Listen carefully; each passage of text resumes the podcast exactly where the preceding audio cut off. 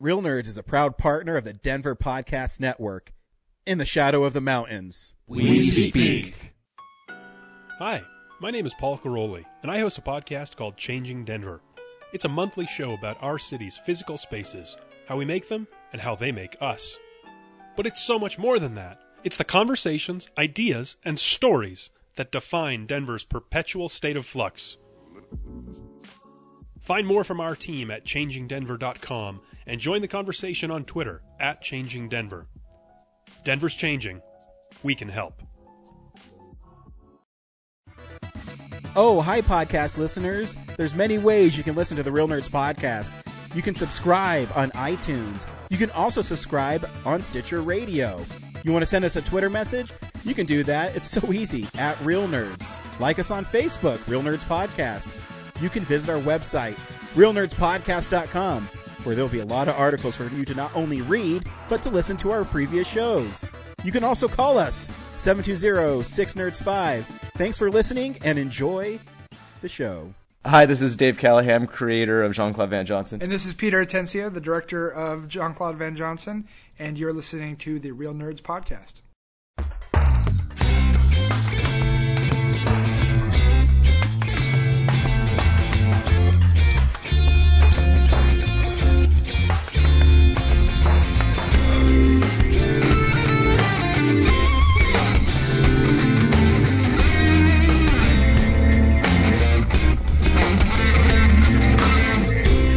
Welcome to Real Nerds Podcast, unofficially the official podcast at Denver Comic Con 2018 and beyond. I am Ryan, with me from New York City, Henry.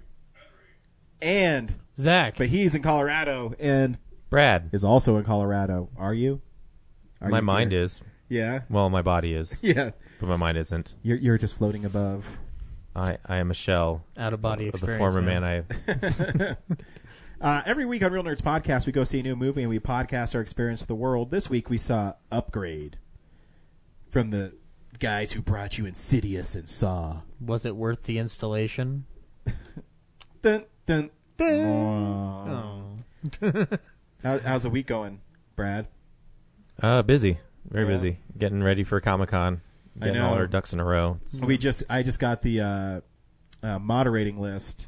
I know. Fuck. Main pa- main uh, main room guys for Yeah. a bunch of those. yeah, no, I'll, Do those conflict with your writer interviews? I haven't. Uh, so the writer ones I haven't scheduled yet because uh, I told Sammy that I haven't gotten a f- final for my con obligations, and she said just email them and they'll show up. Okay. So uh, I, you know, there. I I'm not sh- sure if you remember the writers have one big booth, and so I'll just go over there and talk to them and see when they want to come over. It's easier that way, and I like doing face to face. Because it's weird when you do emails and you don't know what they look like. I mean, I know what Sue Duff looks like because he's been there on our show the last two years. But the other people, meh. so if they show up, I don't know who I'm talking to. Um, yeah, we got a we got a really cool ones. I don't like saying them beforehand too often because they can always change. Um, but uh, it should be fun. It's going to test my abilities to be a moderator a couple times There you go. for sure. Yep. Um, there is one dude, like uh, I don't know, what else. uh, whatever. So I'm doing the Power Rangers 25th anniversary reunion show with uh, Amy Jo Johnson and Jason Frank, who is the uh, uh, Green Ranger. I know. Pretty smart of them to pick a anti Power Rangers fan. I know. Well, here's the thing. We should have gotten you, Henry. Yeah. I like Yes. the movie, and that's So- about it. So, So here, I'm not the the 25th. So it's the first show. I, I I'm pretty sure everybody had a crush on Amy Jo Johnson, and um, so. I had a dr- crush on the droid. Alpha. yeah, Alpha. So uh, and the thing is, is too even. I mean, I know enough about Power Rangers, and you can always ask how did they get into acting. Did you have any martial arts training beforehand? All that kind of stuff. Um, how the show come about? Did you know? You know, I can do all the canned questions to get me through 20 minutes before I turn it over to the audience. I'm not that worried about it. Um, the one who uh, we have some loyal listeners that have offered to help me um, for uh, the Dragon Ball Z 25th anniversary show, which I'm also doing. Um, again, You can always drag out that uh, uh, that uh, show by dragging out the series as they did on the series. again, so here's the thing: is that they're all voice actors, and a lot of times I've done uh, panels with voice actors, and they're really fun, and they'll usually just go off, so you really don't have to worry too much about them either. Um, I always get do get terrified of like the dead silence, um, but I think I'm pretty good at improv, and I think I'm pretty good at on my feet that I can do it. Um, my wife is really excited. I'm also doing one for this guy. Um, his name escapes me right now, but he was um, one of Samantha's boyfriends on Sex in the City.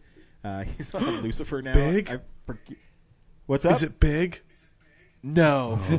Wait, is Samantha? You no, look that's so excited. no, that's Carrie, dude. That's Sarah Jessica Parker's character. Samantha. I know is one male Oh, name uh, from that Kim series. Cattrall. so- Kim Cattrall's Yeah. character. Not Uh, that I know that too well. Uh, dude, my wife watch. I I could tell you episodes I've seen. Um, I don't I don't My- recognize them. My wife really she got really excited, so maybe she can do that panel. my, my weirdest theater going experience, true story, was Sex in the City, the movie, because I was going to see everything that came out at that new landmark when it opened. I went opening night, and it was a sea full of women. And then suddenly in the theater, I heard one man yell out, I'll lend you one of my tampons. And I was like, I'm in for a wild ride tonight. Yeah. Just going to sit quietly. and I'm also doing the uh, the one with uh, the guy from Riverdale who plays Archie, I guess. Ooh, nifty. Um, that's fun. Um, so the two big ones that I'm doing is uh, Bonnie Wright is playing who played Ginny Weasley in uh, I know. in Harry Potter. Uh, she's also a director. I've been kind of reading up on her since I got uh, chosen that one, and I obviously I love Harry Potter, so that's an easy gateway. That one's pretty fun, and she has her own production company now, um, so she's pretty smart. And then uh, and with Star Wars, Ch- the new actor who plays Chewbacca is uh, I'll be doing that one as well on Saturday, I believe at one. Awesome. Um, so that would be really fun. Uh, I also know he was a college basketball player, and uh, Oh, you also played college basketball. I so did. You have lots so of, we have tons to talk about. um, and then uh, I, I do have one more. God, I keep on remembering him now. And the guy who played Hodor in uh, Game of Thrones. Oh, you got that guy? Yeah. Really? Good thing you watched Game of Thrones. Yeah, uh, he's also. I was reading that he's one of the premier DJs in England. So He's you got were a this- DJ in England too. too right, mate. He's got this like yeah, he's got this rave thing that he does like Hodor or uh, Rave of Thrones or something like yeah, that. yeah.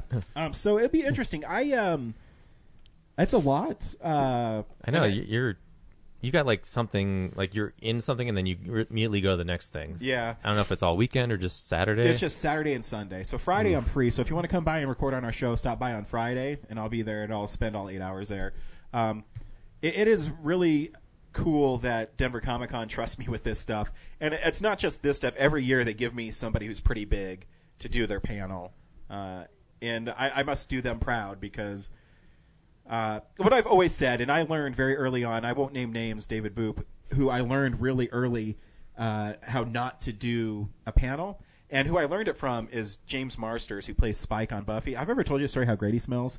So, uh, anyways, uh, the day before, I was James Marsters had a panel, and he was catching a flight like an hour after the panel because he was going to another con. So it was up to me to get him out really fast. And I uh, went and talked to him beforehand, and I said, "Hey, you know, what do you want to do?"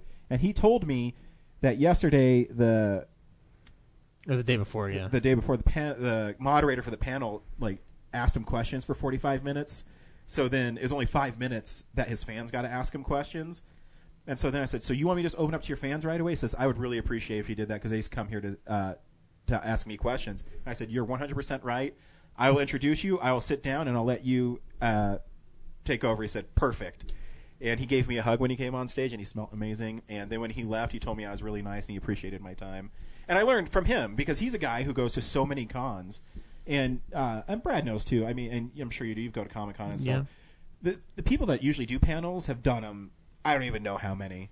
I very rarely get somebody who hasn't done one. I did uh, one with uh, who's Erin Gray? Is that her name?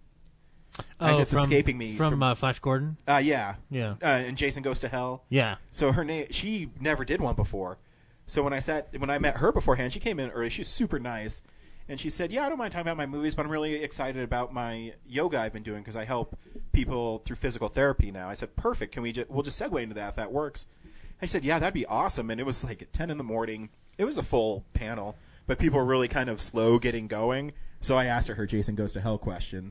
I said, "Hey, how'd you feel about Jason Goes to Hell, where they shot up your skirt, even though I knew the answer?" because I read the Friday Thirteenth book, and she went off for like 10, 15 minutes about how much she was pissed at the director and that they didn't tell her that I was doing that because that wasn't really her, but it's implied that it was her, and it was it was pretty amazing. So I've taken a little bit from what I've learned from every panel, and I've tried to apply it, and um, I, th- I think I do a good job. I I, I mean, Denver Comic Con thinks I do.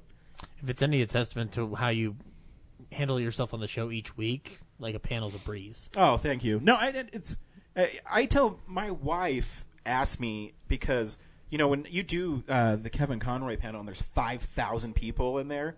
I mean you you have to not be afraid and you just have to go in there and you know just do your thing. Mm-hmm. And uh, some people can't do it. And I've been told by uh, the programming director sometimes people can't help it and they geek out or they get caught up in the moment Yeah. you know and i uh, so if there's anybody out there listening and they want to moderate for comic-con and you're not a celebrity and how you can moderate for celebrities what i always tell them is get there early try to meet the celebrity beforehand. A lot of them don't get there early. Um, some of them do. Kevin conroy was there 10 minutes early. Alan tudyk was there really early. Um, just talk to them and see what they want to s- Alan Tudyk was just living there.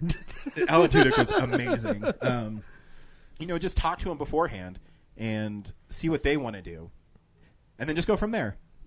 And also, too, Michael Uslan. I, you know, the first year we did Denver Comic Con, we were so green, and I didn't want to overstep anybody, and I knew I was doing the James Marsters panel, and he told us when we were interviewing him, um, and you're talking about a guy who is one of the biggest producers in Hollywood. He told us, he said, just kick the door in just do it. Mm-hmm. That's all you have to do. Just do it because you never know. Because then you could be driving down in a bus and you see a picture of Jack Nicholson, you draw him as the Joker, and then here you are, seven, eight years later, and he is the Joker. And he's right. You know, just just take that chance. But what I always say: be respectful of celebrities, see what they want to do. And I've never had a bad experience with a celebrity. They're really nice people. Mm-hmm. Just talk to them. Yeah. See how they want the panel to go.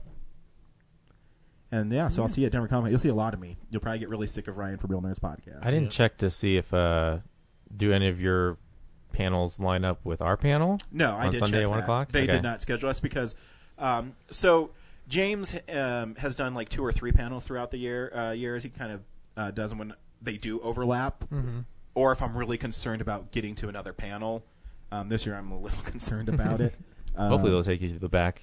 Oh, they will. I, I, Alleys, I can yeah. ask them. I mean, because I've, I've, done, I'm not trying to brag, but I've done so many panels. I do know the people behind the scenes, and you know, when I did the John uh, Barrowman one last year, they just took me right to them Right. because they know me, and you know, I'm, I'm not out there. I just want to get it done, and I want to make sure everybody has fun. Mm-hmm. Because again, it's not for me. My my geeking out is I got hugged by Ralph Macchio and C. Thomas Howell.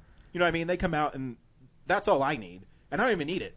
I'm really there to facilitate for the fans and make sure they don't run over. I just got to pay attention to the people in the back. yeah. Um, so yeah, no, so yeah, I, I think on Sunday I don't have like a celebrity one till three, or like it's noon and then I have one at three. But whatever uh, ours is set because they just put us as Real Nerds Podcast as the moderator. They didn't put me down, just in case James does one or maybe Yeah. one of you guys do one. I don't know. No, it's not going to be me. whatever you guys. I mean, Uh, so if we got Kevin Eastman, you wouldn't do it? It'd be tough. Like, I, Really? I would just embarrass myself. You you did fine on your uh, Jean Claude Van Damme one. Oh, the- I edited it to sound like Oh. I didn't do a bad I'm job. like, because I was listening to it, I was like, that's pretty good. oh yeah, I cut out the stupid stuff All right. where I'm yeah stumbling over myself. I blew the intro. That's the all intro right. we've been saying for six years. I messed up. I have to really but listen you know to what? that. I don't they remember must have you- not have cared too much because they still did a bumper. Well, they never heard it before, so they had nothing to compare it to. That's all right. um, But yeah, no, sounds like fun. Yeah, we should be there. So booth 105, uh, we do have a very uh, limited amount of shirts. Um, if you go to DenverComicCon.com, you can see the shirt design that Brad did. Um, it's in the exclusive section. Um, so yeah, make sure you check it out and then stop by and see us because we're also by the front door, so we're we're expecting these to go really fast.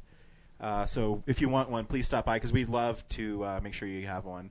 Mm-hmm. And bring fifteen bucks. yeah, and it's fi- it's fifteen dollars, but uh, we were able to get the price down because we were able to go back to the presses because before they're going to be like eighteen to twenty, and we were able because they sold out so fast the first run. We went back and got some more, so we're able to bring the price down to fifteen bucks. Uh, and that's not a lot for the con merch. I was looking at the other merchandise, and the Wonder Woman pin is badass with like the Colorado flag, but that's even twenty dollars. So if you want to get a cool exclusive shirt that's only available at Denver Comic Con, that is approved by Denver Comic Con, that has Denver Comic Con on it, um, and it's bigger than a pin. It's bigger than a pin, and it's our homage to Solo, Yeah. a Star Wars story. Um, Real, which- real Well, nerds. We're Star bigger Wars than- in general. Yeah. uh, I'm just Yeah. going on what's hot right now. Um, Well, if we did solo, we would do the solo. well, we're before- doing it solo because I'm interviewing Chewbacca from Solo. Ooh, that's right. Now it's, it's all connected. You connected. know, I will say one of the cool things. So Brad designs our shirts every year, and when we did Kevin Conroy, we had our Batman shirt, and I. Uh, so I was like, I'm going to take and give one to him. I think I wonder if he'll take it.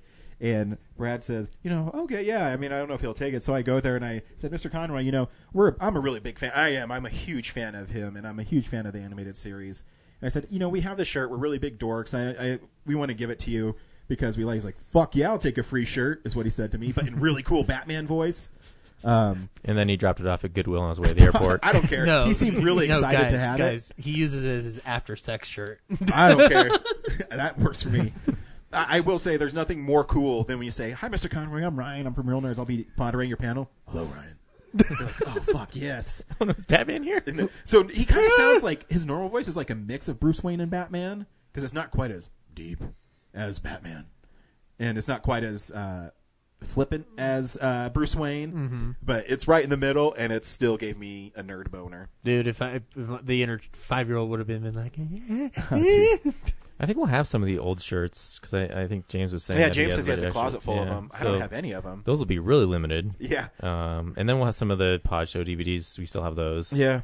So I'm surprised we didn't find them while we were moving. Like, hey, what's there in the store? yeah, So we do have some limited edition Real Nerds merch. Um, I don't know, Brad. You'll have to see what you want to sell the other stuff for. I don't know. uh, it's like fifteen each. Okay, cool. Um, yeah. Give so me just, a Twinkie you know what? we'll call it. Fifteen dollars. Everything in our booth is fifteen dollars each. each. each. Not everything for fifteen. No, except no. for except for me, I I won't be on they- sale. Uh, no, you can also buy Zach for fifteen dollars. Yeah. Wow, what a deal, guys! Um, and what's going to happen is Zach's going to get up there. It's like anybody for fifteen bucks and no one, and then some like some dude's going to come stumble in ten thousand dollars, and um, and it'll, ju- it'll be it'll be our own Arrested Development, and it'll be great. Um, that's that's what's happening in Real Nerds. Ryan uh, did such a good job. He earned a thing of candy beans. yes. Candy beans. That sounds what like Boston baked beans. no, it's just that's what they call jelly beans on Arrested Development for some reason. They I don't don't call remember. them jelly bellies or jelly beans. They call it candy beans. Are you still with us, I'm Henry? still here. Are you are you excited about our Denver Comic Con um, news? I mean, I wish I could be there, but you know, what can you yeah, do? we wish you could too. Oh fuck! I should also mention we do have our own panel too. um, you can uh, hear the real nerds uh, at Denver Comic Con PG version. Yeah. Boys, watch your fucking mouths. At uh, Denver Comic Con uh, Sunday from one to one fifty in room 505, 506. That's a big room. It's the same when we've done it before. Yeah, I know. Yeah. It's like two hundred seats, and we filled it last year. So make sure, so make sure that uh, you come and see us. Um, just because, like last year, we're also going to have prizes or something. We'll have to figure that out. We're also gonna have Alex Weimer's son running around. Yeah. Well, I do have another plan, and I'm not going to reveal it here because um, it's going to take some schmoozing and some dick sucking to get it to happen. So, I think we'll have some shirt a shirt to give away at least. yeah, So there'll be that. No, I'll I'll get something like I did last year. I'll get some cool action figures or something. Uh, I think Coins Cards is going to give some comics, so we can Yeah. probably give some of those away. Yeah, we will have some comics. Uh, yeah, Speaking of comics, real quick, guys, because we don't really do a comic corner that much anymore. But can I do a quick uh, comic corner? Nope. Moving Nope. on. Moving on. Hey, Brad, what's happening around town?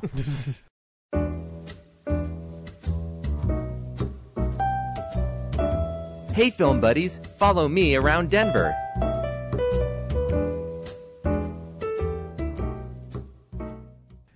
Fuck, fuck Jack in his comic corner. I'd rather go around town with Fred in his Vespa scooter. Vespa scooter through town. meep, meep. Midnight at the Esquire this week is Mean Girls.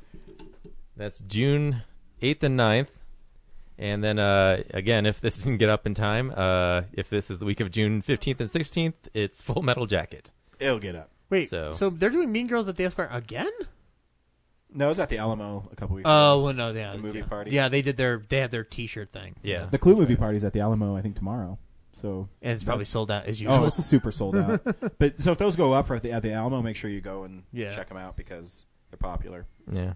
What's going on at the drive-in? The drive-in is, uh, as far as I know, still doing Life of the Party, um, Deadpool 2, and Rampage. So Fun. A little bit for something for everybody. yeah, Wife, husband, kid. I'm trying to think when they would probably switch it up next. I don't Probably know. Incredibles. Probably next week. Incredibles, maybe.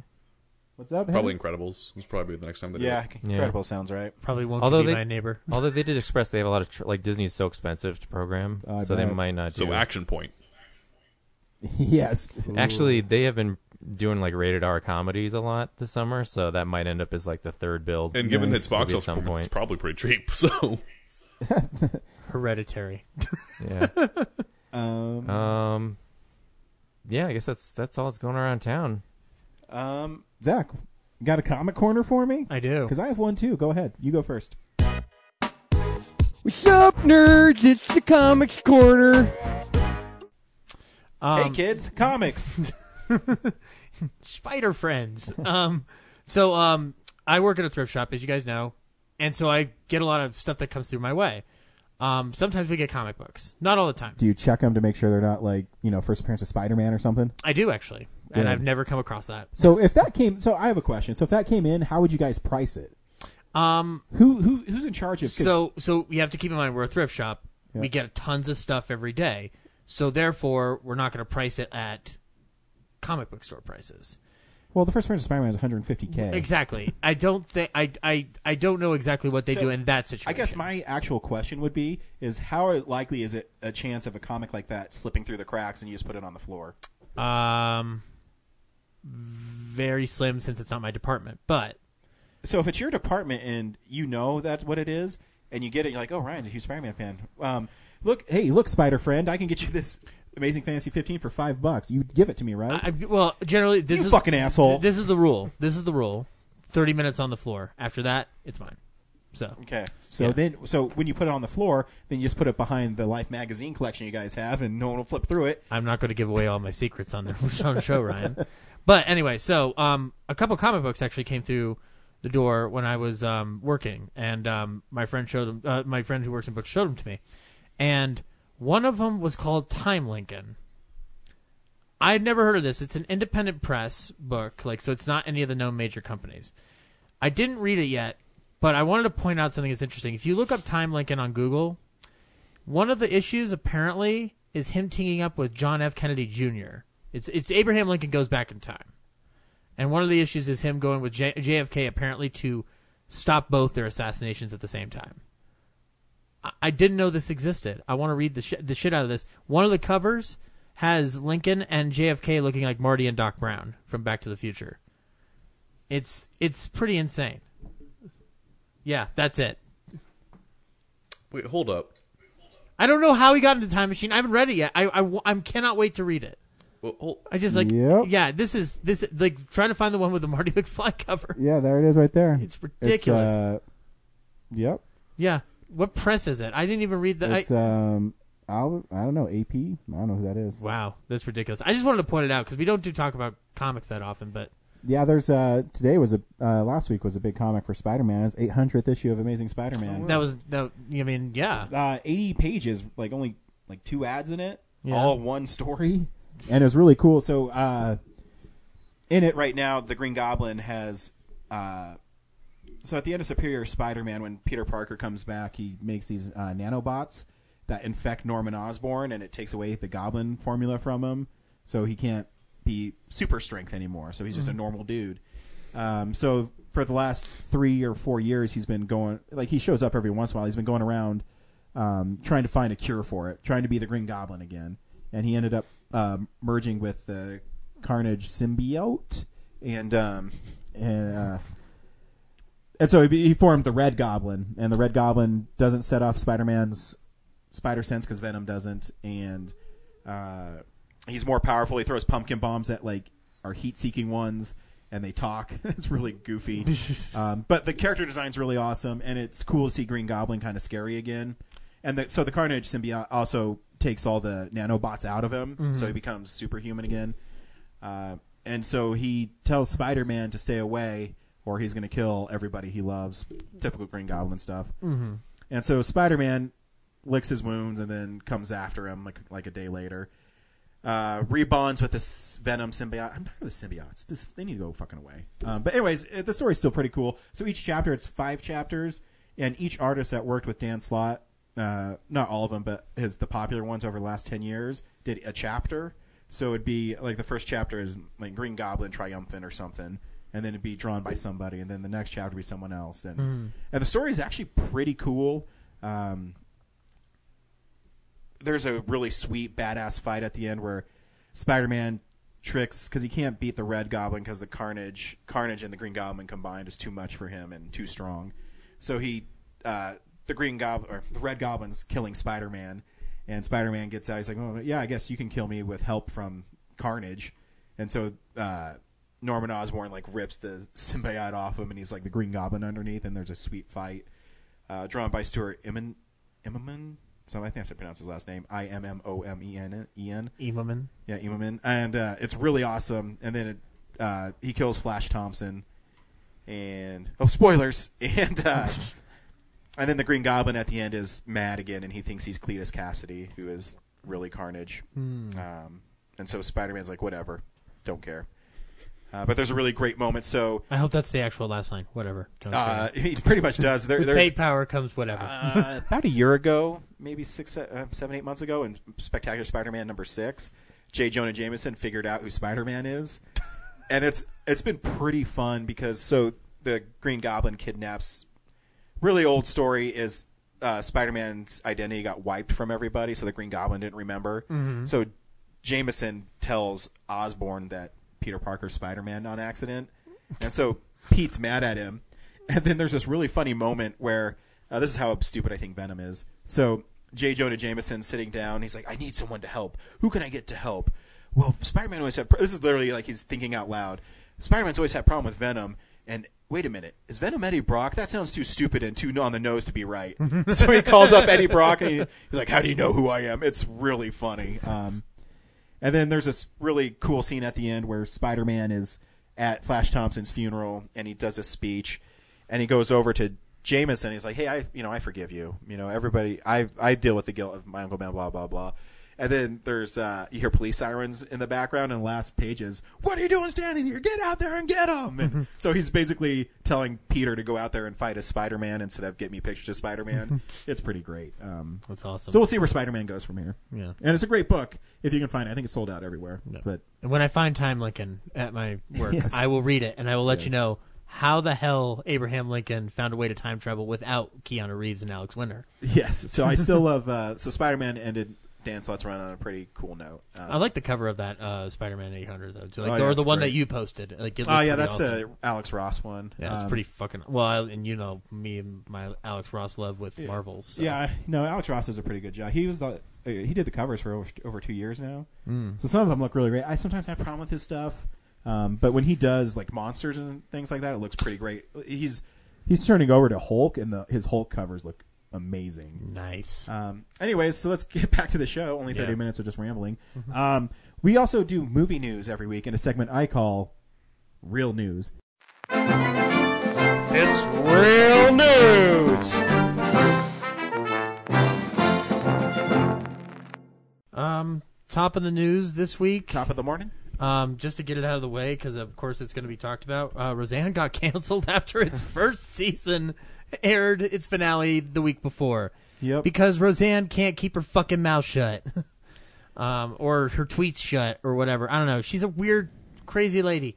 Anyway, uh, um, uh, there was warning signs before that. I don't know oh yeah. Oh, so shocked. oh, I know. And I'm I'm the I, I don't know. Was I the only one who bothered to watch any of it? Yeah, I'm not gonna watch that shit. No, I I watched the first two episodes and like. Props to the other people who had to put up with her craziness to make something that was halfway decent, but I don't think that was worth. My wife the- loves that show. it, and see, like I was willing to maybe maybe like catch up the rest of it later. Mm. Like it didn't like pique my interest. Like I watched the first two episodes enough to be like, okay, Oh, I still got back at my wife too. So you know, I have so many physical copies of stuff. Yeah. And she said, "Man, they pulled Roseanne off of TV Land everywhere. I can't even watch it." Anymore. I'm like, mm, "You had a physical copy of it. You can watch it whenever you want." Nice. She- she's like, "Ugh." Then she just walked away. I'm like, "Booyah! This guy knows what I'm talking about." he pointed to you. Oh, Aaron. yeah, I know. like, Did you get that Lego shirt at the Lego store? No, I got this at Target. Oh, Um, but so yeah, um, no more Roseanne. Um, uh, Hopefully they for just all- switch it to Dan and they have like show with That was what Jimmy Kimmel wanted to do. John Goodman. They killed him in the original series, right? So I know- just well, kill that- Roseanne. and the whole like the, the, the whole first five minutes of the reboot is explaining why Dan's still alive, um, like retconning the shit out of it. But anyway, that's that's all done with. Um, on to f- more fun news. Uh, Netflix is going to screen Orson Welles' final film, The Other Side of the Wind, theatrically. So we're not even going to have to wait for it to come onto the platform. We will get to see it on a big screen. So Nice. Good for old Orson Welles. Um, Yeah, good job, Amazon. Bring your frozen peas to that screening and just munch on them the whole time. if you had a bottle of Paul Masson wine, bring it to the theater too. Fuck the fuck the policy at the theater. when I was listening to the Infinity Gauntlet uh, podcast, the, Yeah. the trailer for Citizen Kane made me hate the movie even more. Dude, like, have you? But you've seen the trailer itself. Like, it's just like it's just radio announcing Yeah. the cast and Well, whatnot. yeah. I think that's kind of I'm gonna I'm gonna say the name again. Blah blah blah blah Yeah. blah. blah. Here's a name you'll remember. Yeah, yeah. Here's a name you'll remember. Remember this when you're down at the Tinseltown. It's one of the reasons why I love Orson Welles. He was able to embrace as much of every medium as he could, and he was a he was big on radio at the time. So, you know, hmm but uh, Still not a, my favorite movie. oh, I mean, it doesn't have to be your favorite movie to enjoy that trailer. I don't have to enjoy That either. trailer's also like Um, five anyway. minutes long, and so It is. You're like, Come on, dude, get over with. We get it. Remember that name? Yeah, yeah. You'll see it on the big screen. I tell ya, big screen. See? Kane is a scoundrel. Like back I then, love a- there wasn't like 30 trailers to precede your movie, so he had that five minutes to That is do what he true. wanted. Um. So anyway, further news: uh, Sesame Street lost that lawsuit against the Happy Time Murders, and I had a feeling they were going to. yeah, and uh, I mean, and go back to last week's episode. I said parody. yeah, and also like, I mean, I, yeah. uh, When I think about it, like, I mean, I don't think they're tarnishing anything. They No. never really were. It's just the thing we all kind of came to a consensus with is just it's a shitty tagline. Tagline. Yeah, and I think I mean at Sesame Street, I think you have to say something. Yeah. but at the end of the day, whatever. at the end Yeah, of the day, yeah, it just ended and up being a big publicity stunt for Happy Time Murders. Oh yeah, Happy Time Murders. Like, thank you so much. We didn't even have to pay for this. Um, and then um, uh, Sony was supposed to release a Slender Man movie, um, a horror film version of the Slenderman phenomenon from Creepypasta, uh, which also inspired a documentary about a very terrible crime. Yeah, documentary's Uh, great. Yeah, apparently Sen- Sony. Uh, oh yeah, it is. It's um, Disturbing. yeah, but anyway, uh, Sony bumped it to August, and now it's pulled it from the schedule entirely, and now apparently it's shopping around to other studios. So Yeah, Apparently, the- it's that good. Yeah. That's the thing is it's either super shitty or Sony's worried about the backlash. But either way, I don't think they should care because you're going to make money off anyways, right? So who cares? I mean, I, I the trailer looked like whatever. Yeah, the trailer looks bland. It looked creepier than most things, but it was like wrapped up in generic nonsense. Yeah. So, um, I was not like I probably would have went on a matinee. Yeah, on a I would Sunday. never Yeah, like but, seek it out. I guess is what I'm trying to say. so yeah, but um, and then the last piece of news that I thought was interesting, and it came off the presses after we recorded last week. Zack Snyder's next project is going to be The Fountainhead. Yep. an Ayn Rand novel, which I guess I I, I I told us I told everyone in the thread that we text in. I think that Atlas Shrugged would have made more sense for Zack Snyder to a degree, Yeah. Well, I mean, Um, he's at a point too. I mean, his movies are pretty successful. He can pretty much make whatever he wants. right? And like, there's I mean, The Fountainhead was made into a movie before with Gary Cooper, so it can be done. It's just Yeah. I don't know. Like I I, like thought Gary I didn't Cooper. I didn't think the Ayn Rand train was still a chugging on. Is he Mr. Deeds? He's Mr. Smith. No, He's Mr. He's Mr. Deeds goes, to, to town, yeah. and then he could they couldn't get Cooper for Mr. Smith. That's so why they brought in Jimmy James Stewart. Yeah. Love Yeah. Jimmy Stewart. Oh yeah, dude. Like um that you know that five came back thing from Netflix and Mhm. whatnot. The book version talks a lot about how Capra had trouble making that film and then the film right after it before he signed up to join the uh, Army Reserves to help out with the war effort. It's pretty interesting. Yeah. I mean, who knows? Um, anyway, that's news. Maybe uh, What's this that? will be like his turn into like dramatic work, and we'll all be like, "Wow, Zack Snyder's actually like the Spielberg of our generation." Whoa, You know- that's that's a bold Y- statement. You know what? My my nephew's the first movie that he's going to want to see is going to be The Fountainhead. I mean, like, th- what else would he want to see? I want to go. I Uh, want to go that's, see uh, the, the pretty new film about I don't know architect tax. Like, like That there's no one who there's not a more consistent filmmaker than Spielberg, right? Continuously great films. Oh, continuously great. Um, I can't even think of another one. Yeah, I mean, like he, You'd have to for how many look films he's made before and him. how many hits he's made, it's it's. Yeah. I mean, yeah, he's made some bad films, but like he's he's made a uh, lot of really good films. Yeah, are you Fincher? talking about modern or all time? all time. Hitchcock. I would say You gotta Spielberg has more than concede Hitchcock. Yeah, that because I think Hitchcock's early stuff and his later stuff isn't very good. Mm. he, fair. he he's on a run. I mean, Oh, that's true because Spielberg's still making good stuff. yeah, stuff. Hitchcock was on a run for like twenty years. I mm-hmm. mean, Spielberg's what forty 76, I guess. So yeah, so forty-two years mm-hmm. since Jaws. I mean, he has some misfires, but not that many. I mean, I mean, technically, George. Or, I mean, it's, I mean, the only thing I would say is that like, uh, what's interesting about like Spielberg is that like he's like, whereas Hitchcock makes the same kind, he makes mysteries and like that kind of thing, whereas Spielberg makes mm. everything, and everything he makes tends to be yeah, good. And he so, he has a lot more broader reach. yeah. yeah. Um, I mean, you could say George Lucas is the most consistent, but we haven't seen all the films because he shows them in his basement. I was gonna say Fincher, maybe. He kind of makes the same movie. You know, Nolan too. Like Nolan's been good for a long time. Yeah, Nolan. Yeah. Yeah. but that's it. Nolan's only around twenty years though. He needs to put a little, get a little more uh, body of work. He needs to make a romantic comedy.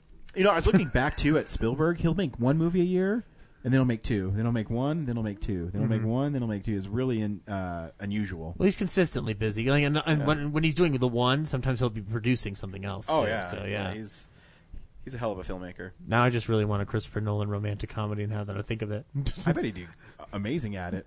this summer, I love you, dear. Anyway, that's news. Cool. Blu-rays come out too. DVD releases and Blu-rays. I mean, were you interested in Death Wish from Eli Roth? I was not. I'm gonna rent it first before I decide to make that purchase. I'll wait till it's on Netflix or Amazon Prime. I won't There you see go. it. You're smart. You're. um, I like Eli Roth, so I want to see it. But Me that's too. the only reason I want to see it. I have no interest in watching Bruce Willis do um, uh, Paul Kersey, uh, that character. Um, and also, I've heard it's nonsense. Um, So like Death Wish. well, like that first that first one for how like the, the original one for how nonsensical it is, it's still like efficiently solidly. Well, I think it's always uh, it's one of those movies. It's not like Rambo, where the first one's pretty serious, and then the second one, you- you're like, wait, so his daughter was kidnapped and raped by drug dealers, and then she ran out of a window, and then he just killed. uh, It's batshit right. crazy. The- yeah, whereas the first one's technically more grounded. Yeah. yeah, it's still bonkers. Yeah. it's like it's extre- less, yeah. it's based on a book that like and it strays very far off. Um, but on the more lighter fare, uh, you can get the uh, Walt Disney Signature Collection version of Peter Pan. Oh, that's right. Um, as long as well as a 4K version of The Incredibles is coming out. oh, that's right. There's a Um, Blu-ray uh, Best Buy exclusive for that. Uh, the newest season of South Park will be coming out, so you can uh, check that on out. Uh, Best Buy's got a Texas Chainsaw Massacre exclusive steelbook, which I will be picking up because I do not have it on Blu-ray yet. And What is is it? Uh, the original? yeah, the original '74 one. It's just got a nice new steelbook cover. But since I don't own it yet on Blu-ray, it's worth the purchase for me. Yeah. What what version of? I thought- 40th anniversary. Yeah, 40th anniversary is a great version. Yeah. Of Yeah, they're just repackaging it because they're getting into the steelbook game. It's the only way they can stay afloat. Uh, also, Amazon Studios Gringo, um, which had uh, David Oyelowo and uh, Charlize Theron, is coming out. I didn't see a trailer for it, but it played at the Southglenn for a while. So, um, and then um, we've also got uh, Seven Brides for Seven Brothers is coming to Warner Brothers Archive. So, um, if you have ever heard Leonard Maltin's podcast, he and his daughter have talked about that a bunch. So you can check that out. Um, also, a bunch of re-releases of DreamWorks films. I didn't Yeah, know. they constantly re- release those with character heads. yeah, no, that's pretty much what this is. Is that Like, what it is? The B movie one is Barry B. Benson and his lawyer B friend, who uh, uh, Boo. they're they're both on the cover. Um, What's the deal with flying around as a bee? I remember liking that film because I was on a Seinfeld kick when it came out, and then I've watched it recently, and I'm like, this is doesn't hold up at all. I don't even know if it ever did to begin with. I'd probably want the Peabody and Sherman one because I do like that film. Um, and then yeah, that's pretty much it. Nothing mm, other. Uh, Brad, you want to fill them in on the blanks? Uh, yeah, the Disney's A Wrinkle in Time uh, is coming Those out. looked interesting, but It's not on Blu-ray.com. Uh, Oh, Wrinkle in Time in 4K. Never mind. and then Hurricane Heist. uh, my least favorite film of the year so far. Wow. Is that in 4K? Yes. Yes, Wow. um, because there's a dude in there named Breeze. Stupid fucking name. And the clouds form a skull. That is true too. When Uh, you sent me that text, or was it posted on Facebook? I was reading and said that can't be right. And then I go in the theater and go, oh, he memorized the opening, and it's right. it is so, so on the nose. It is. I, I was. It was easily remembered, um, and it's. I think it's currently, or I think I think it's the next "How Did This Get Made" episode. Oh, that might be a good one to listen to. So yeah, I, I'm excited to hear them tear that apart. yeah, right. Um, it's it's almost like charming in, in a way that it's like so bad. Oh, I, I couldn't even get on board with how bad it was. It was a, it was a tough watch for me. And there is one more actually. Uh, Thoroughbreds, the uh, A24 release or the Focus Feature release, uh, which is Anton Yelchin's last movie. So if you didn't see y- Anton Yelchin's last movie, go check out Thoroughbreds. Did you see it, Henry? We'll talk about it later. you sound angry. No, no, it's fine. We'll, we'll talk about it. You know what? Not later. We're going to talk about it now and what we've been watching. So, uh, yeah, this is the stuff we've been watching. Henry, what'd you watch this week? Well, I watched Thoroughbreds. Um, it's uh, it's actually really good. I liked it a lot. Uh, it's uh, I was actually I actually really wanted to see it when it came out, but I just never got a chance to because you know finals. Uh, and uh, but yeah, I finally checked it out, and uh, yeah, it's a lot of fun. It's really very well acted. The set design's great. It's written by uh, like a playwright. Like this is his first film, and uh, it, I think he pulled it off pretty well. I think it's uh, Anthony Yelchin's really good in it. Uh, both girls are really good in it. So yeah, watch that. Uh, I watched American Animals, which came out this weekend in New York, which will be expanding to Denver soon. Oh, you cut out a Uh, little bit there. What was that called? Uh, American Animals. Oh, oh yeah. Uh, it's uh, it's a heist film. It's uh, I don't. It's kind of hard to describe. It's directed by the same guy who did The Imposter. Um, oh. and it's like it's weird because like the the gimmick of it is that like when you see if you watch the commercial the trailers or even in the film it says this is not based on a true story this is a true story uh, and the idea of it is that it's a documentary and a narrative film uh, where like everyone they interview all the real people and they and, and and behind the scenes they essentially let them write the film. Uh, and so like you're they're interviewing the actual pe- people throughout the film and then like you then have them played out like by actual actors. It's kind of like how imposter they had kind of a back and forth of like narrative and that but this one's more heavy in the narrative section. Uh, but the plot of the film is that uh, based on based on the true story obviously of uh, these four uh, college students at University of, Kentu- of Transylvania University in Kentucky, uh, which houses uh, the Audubon Dracula? Societies. What was that? Dracula? No, unfortunately, no, no Oh. vampires this time.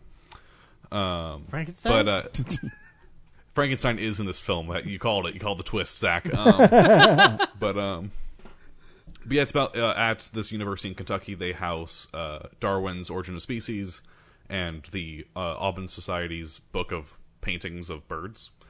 And so it's about these four college students who are like, well, we can just steal that and sell it for twelve million dollars. And so it's the true story of how they essentially planned the heist and then pulled off the heist and uh, Sounds how that interesting. happened. I heard. I It's- heard.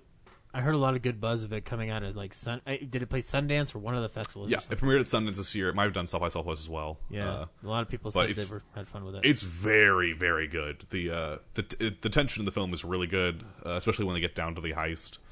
Uh, Evan Peters, uh, if anyone watches American Horror Story, uh, he's in the film. He plays he plays kind of like the main guy, and oh, he also plays uh, Quicksilver. Yeah, um, uh, he's the plays like the main character, and he's probably my favorite performance of the year so far in this film. But uh, yeah, American Animals, I would definitely check it out once it expands to Denver.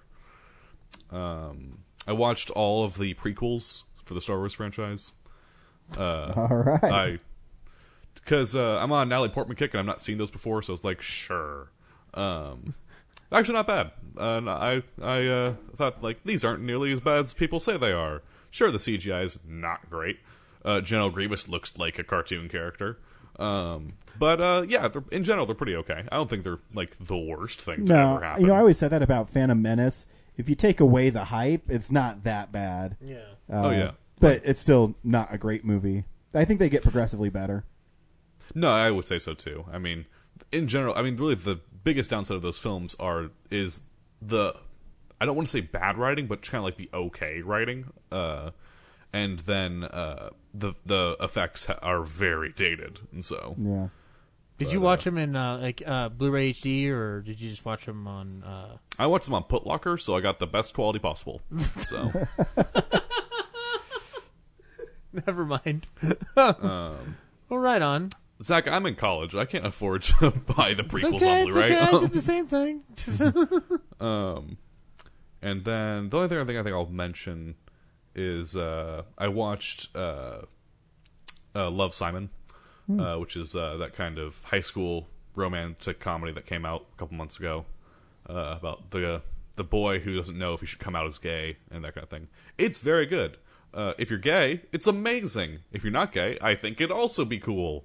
Um, but yeah, it's uh, I want that on the poster. uh, It's yeah, one of those movies that they were. Uh, some people were renting out so they could experience uh, Neil Patrick Harris and uh, celebrities like that, Mhm. where they give them to kids to say, "Hey, it's okay to be gay." I mean, the film's very well done. It does give a really good message of that whole idea because it deals with a lot of like the pressure of coming out and what that how that can affect someone. Mhm.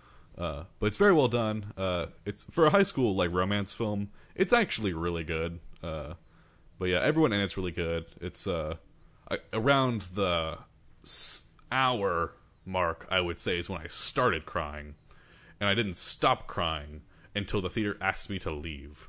So, yeah. Which was seven hours later. It was like, sir, it is 1 a.m. You you really need to leave the theater. So, but I Uh, feel so connected. uh, so yeah, love Simon. Everything else I watched, none of you care about. So yeah. oh.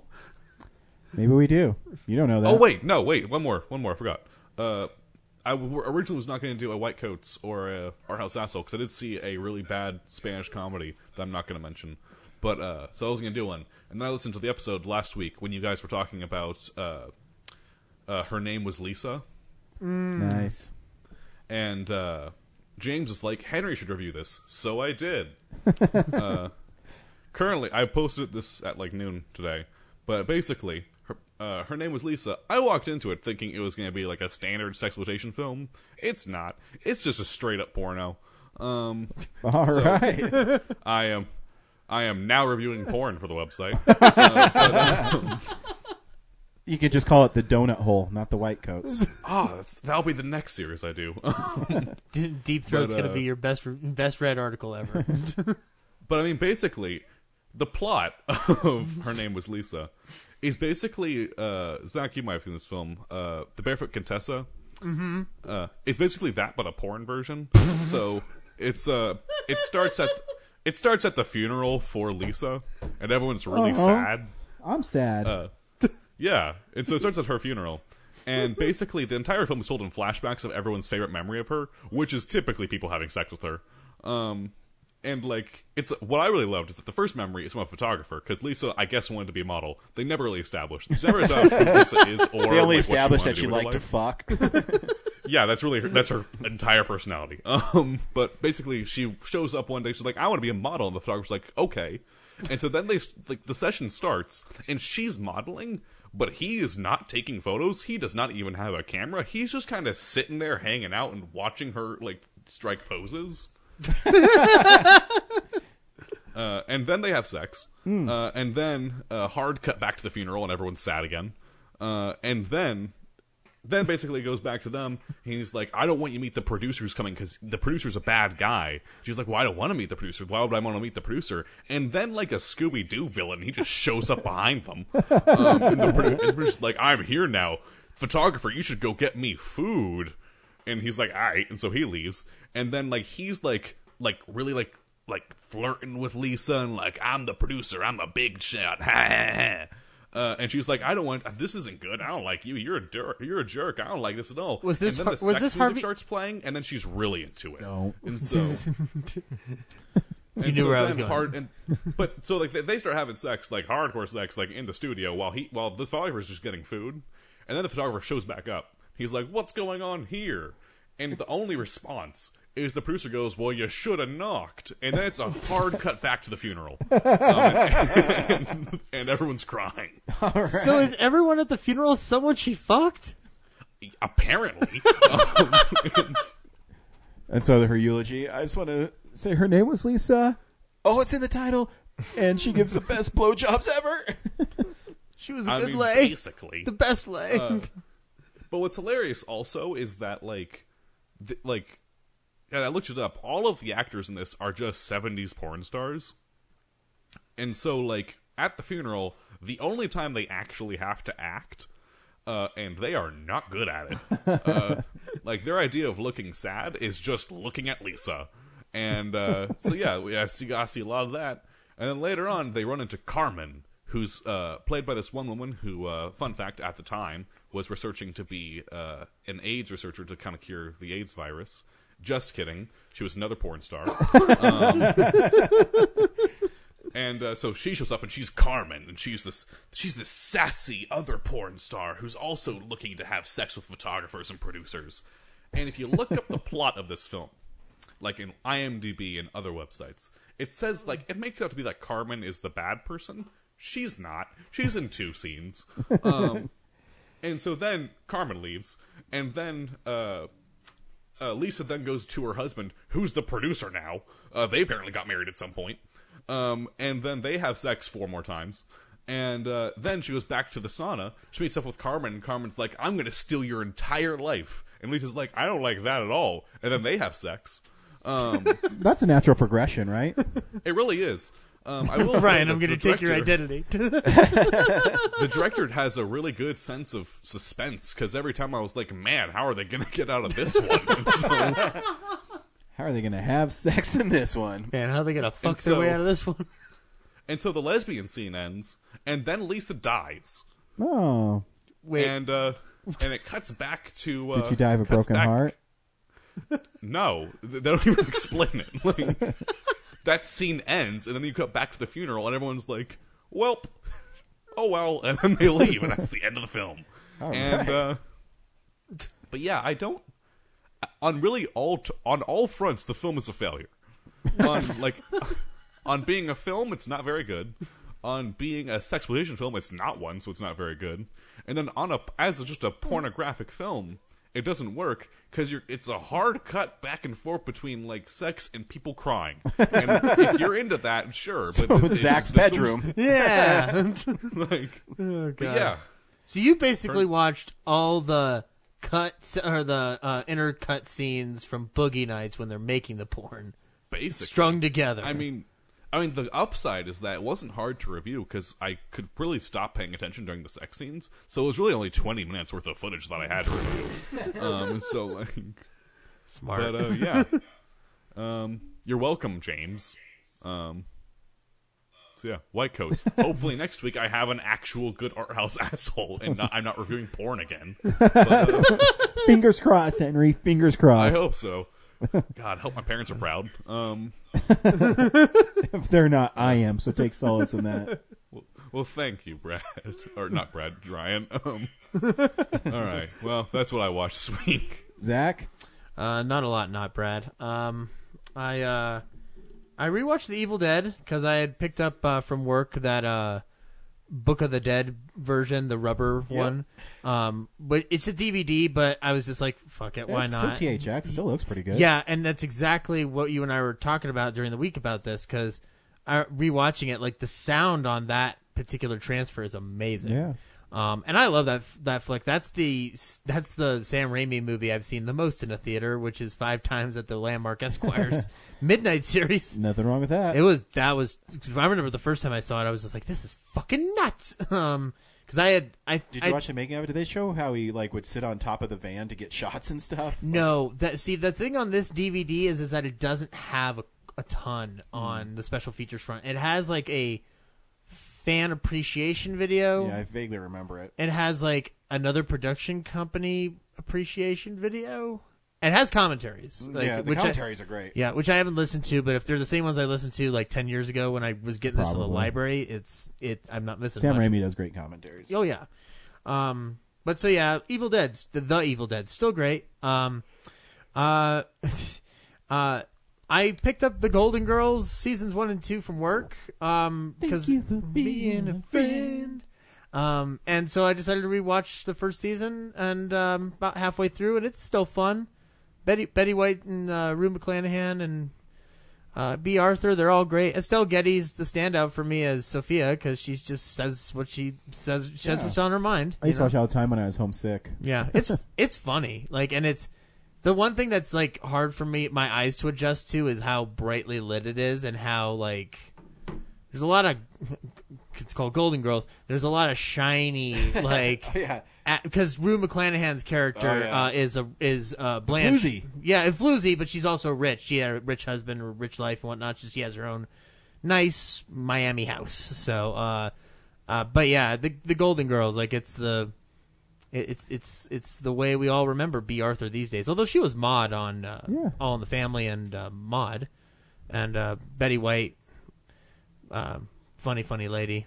I like her on this show more than I do like Hot in Cleveland and whatnot. yeah, I She's like, like I like the uh, Airhead one. yeah, she's just like she's like like this sweet and innocent. Like one of the best episodes is in the first season is she's hasn't had sex since her husband died, um, and there's like this there's this man she meets and the man invites her on a cruise uh, vacation for a weekend, and she's worried about having sex with him, and then she reveals the reason why is because her husband died while they were making love and it's a big and emotional thing for her and it was it's treated so well for a sitcom.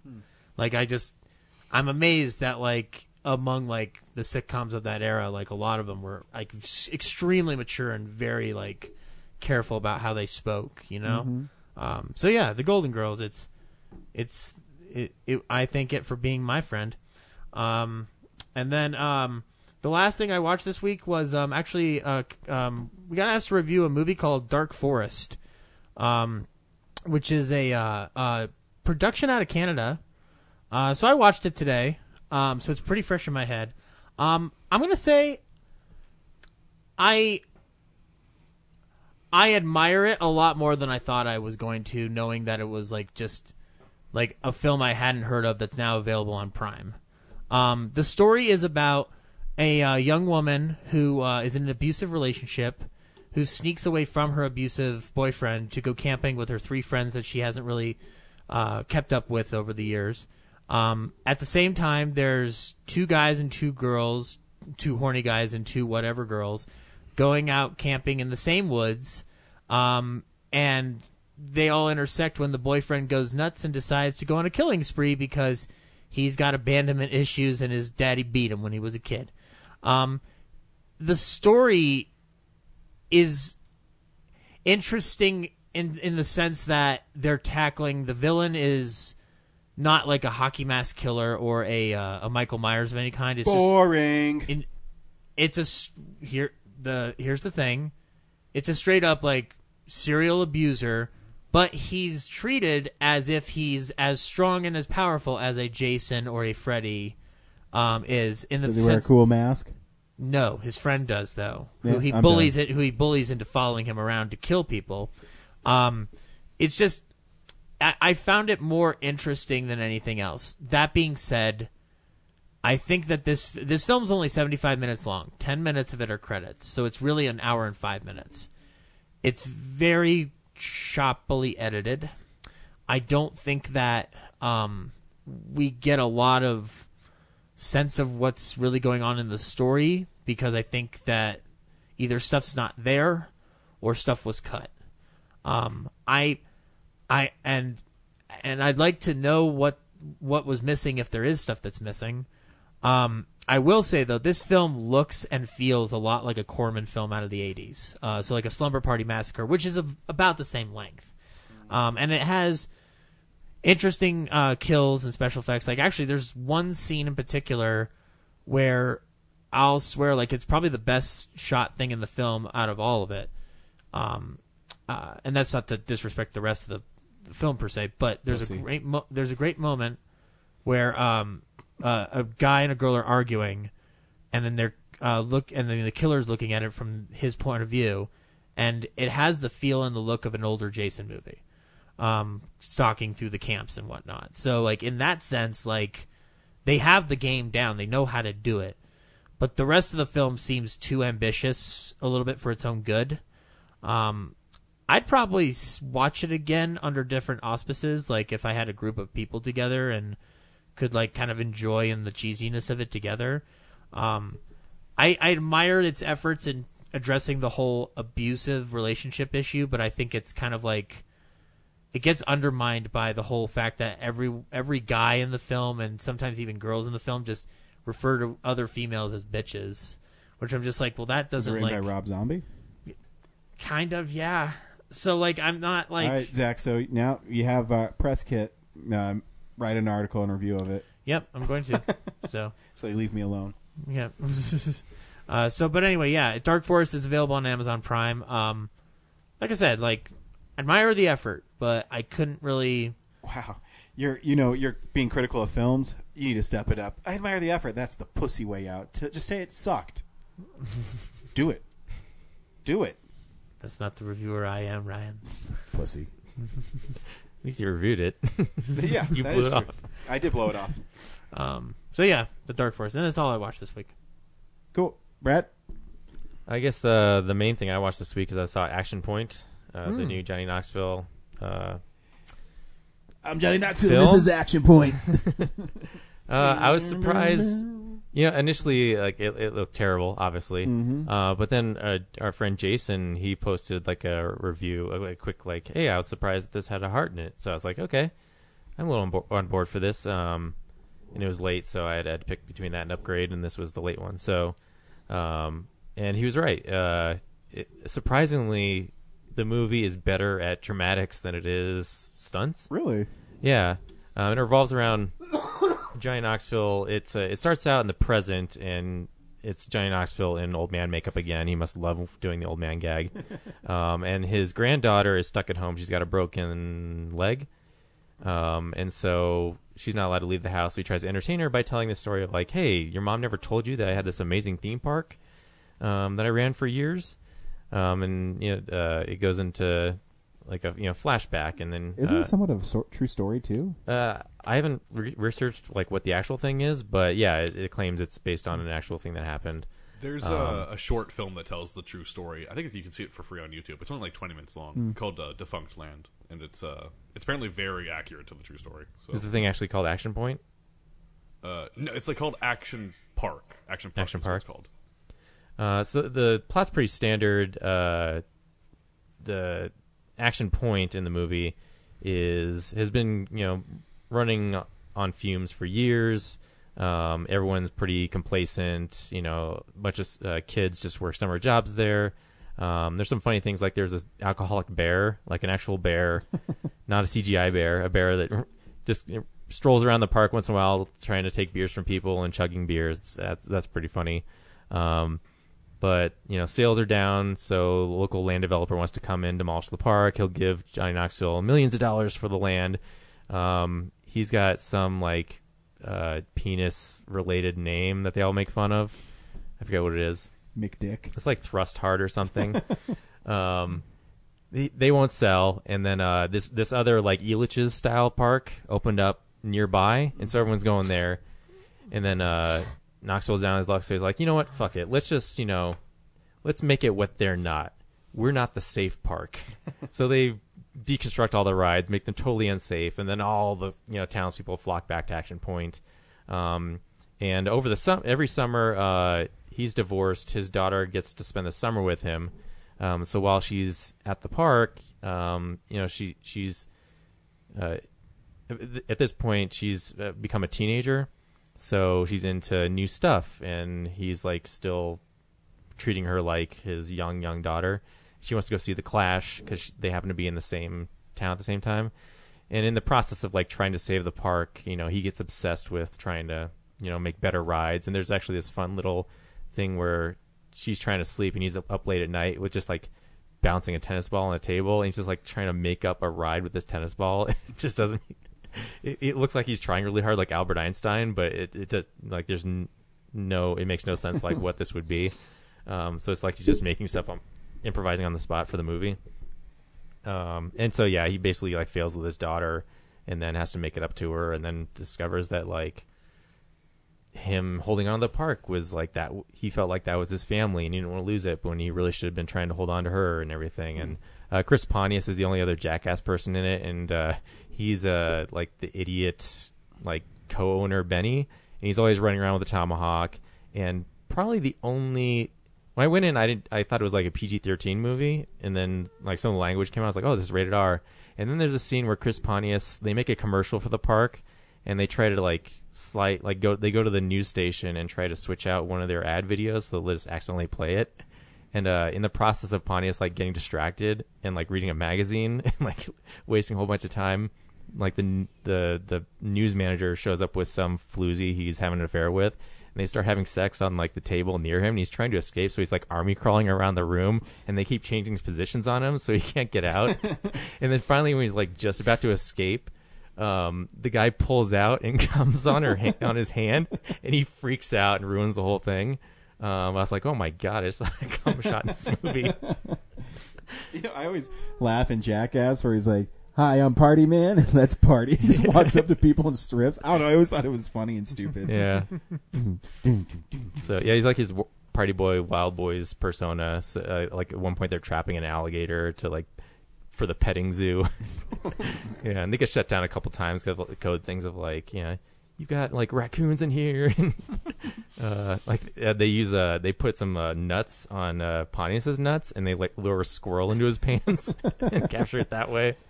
Yeah, but it's it's like a weird balance of like not edgy enough as jackass gags, Mhm. but also like uh, at one point I thought it was a PG thirteen movie. Huh. So Well, I yeah, think that like one of the issues of the Jackass franchise. I mean, I, and I'm saying this as like a big Jackass like super fan. I've seen all those films many, many times.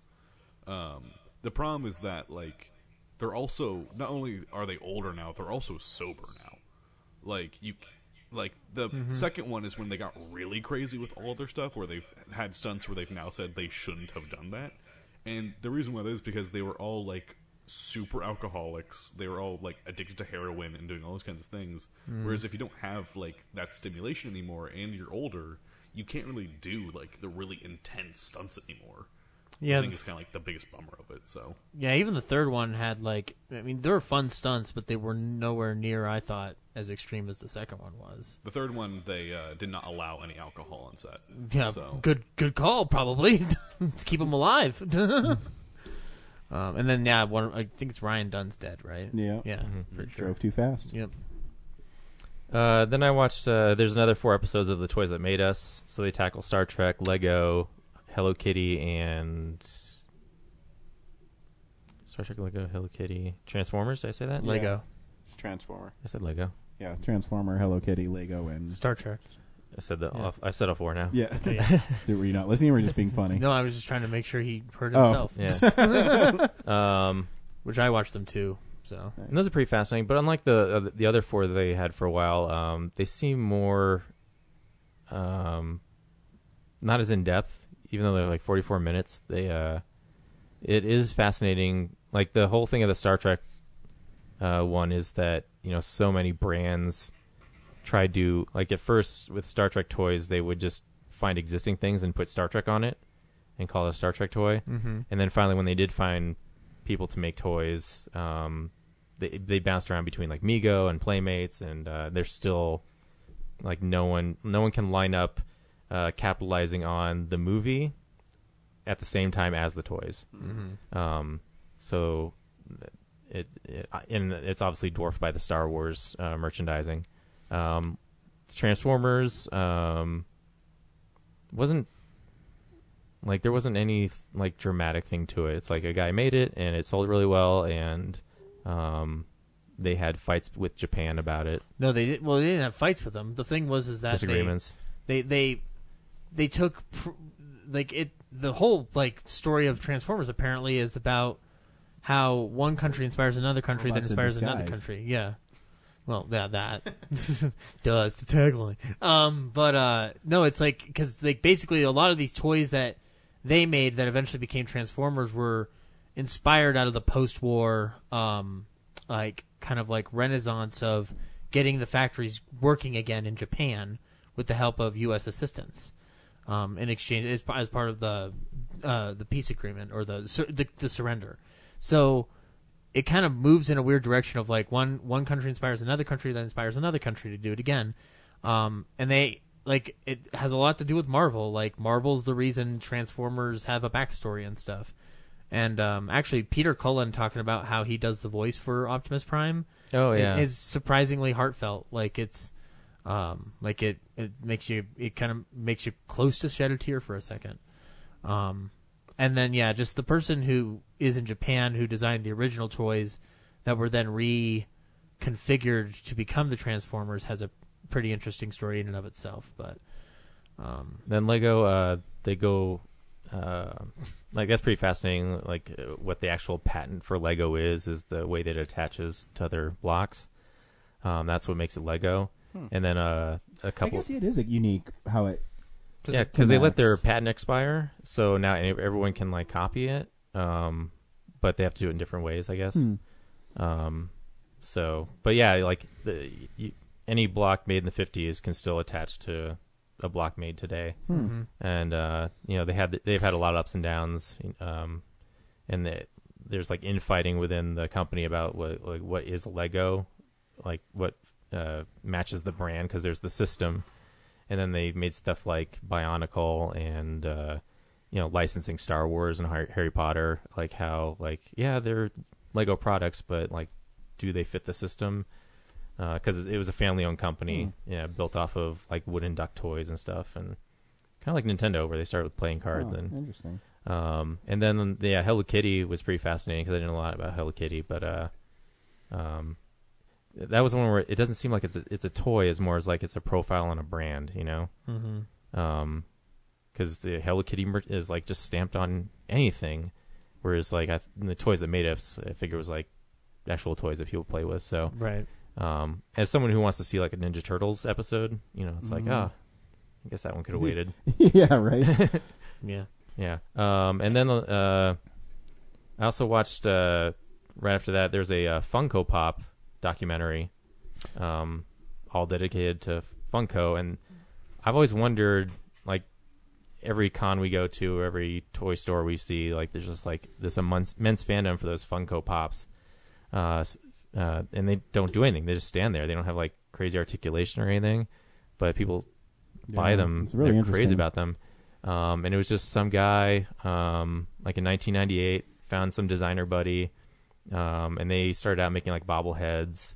Because Uh, he wanted like the big boy or something, right? yeah, they started with they uh, they started with the the big boy. They they went to the they made this thing, the bobblehead, and they were like, "Hey, big boy, here's a thing we made. Would you like to sell them?" And they're like, uh, "Call the corporate office, see if they want to sell, and we'll, we'll do it." And then they turned in a crate, sold all of them, and they're like, "Give us more." And then they went to Universal Studios. There's some uh, shop there that sold like Pez dispensers and things like that, and they made something else, and those did really well.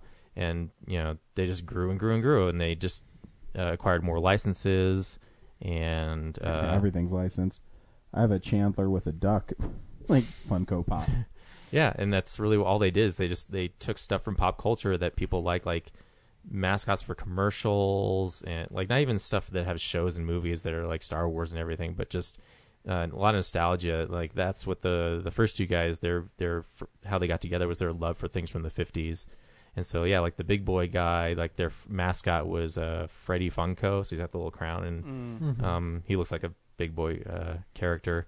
Um, and so, and then like 2004, the main guy got so overwhelmed he sold the company to this other guy, Brian. Um, and that's where it really took off, and that's where the Funko Pops came from. And he just like found all these different avenues, and they just opened a new superstore in Everett, Washington. That's like a Disneyland for Funko. I'm just like, has some mad money for like those little Yeah. um, Side all note- based around like the same design, basically. Yeah. Side note: We've just become Funko Pop figures. Yeah. Like I- that's how vast it is. really, if at the, like based on the documentary, if if a Funko Pop Pop is is made of you, you've done something. Like Chris Hardwick is in the documentary Hmm. showing off like, you know, I'm just a comedian and I just like show people pop culture and apparently that's enough to get you one of these.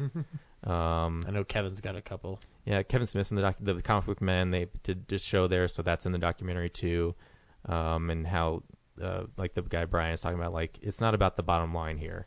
Like, we'll make stuff if it sells, great. If it makes a little more, even better. But whatever. But we're never not going to make something because it won't make money. So, um, yeah, let's do whatever. And they've branched out into apparel and, um, yeah, all different kinds of things. So. Um, so now I know like what the appeal is, and I, I get it. I, I haven't bought any because I'm like I got to not buy some stuff, but I mean, I only have a few. Like I have the Chandler. Uh, my in-laws got me Peyton Manning, and I have Tony Stark. Those are the only ones I have. yeah, the Kirk Hammett from Metallica's in there. He has one, and they show like his comic book store and stuff. And uh, there's some wrestlers in there that he has like an amazing Ninja Turtles collection. Um, and so also part of the documentary is they kind of pick people who are big fans of it, and so they kind of do profiles on them.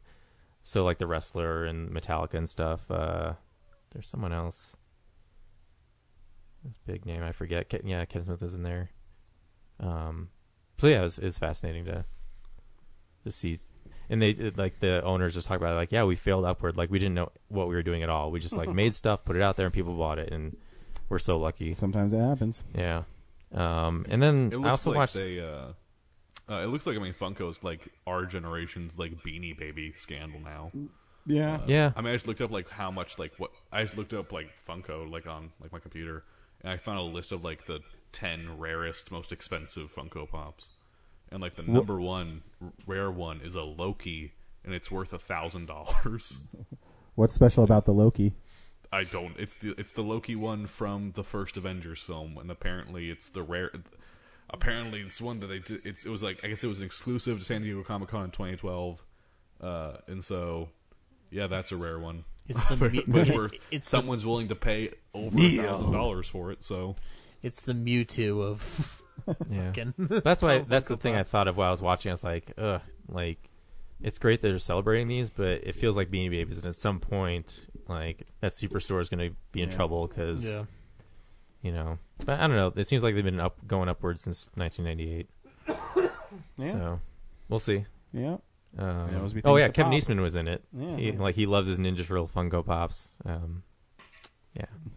and then the last thing I, I rewatched the Back to the Future trilogy, and then Nice. like all the bonus features and all the commentaries over and over again. And uh, uh, one thing I did I didn't catch like I, I've done this whole thing before, but uh, in one of the commentaries they say like, you know, uh, Elizabeth Shue became the new Jennifer after uh, Claudia Wells, but uh, even before Claudia Wells, Melora Hardin, Jan from The Office, Really? was supposed to play uh, Jennifer. Wow. Yeah. She's pretty. So uh, I was trying to imagine that.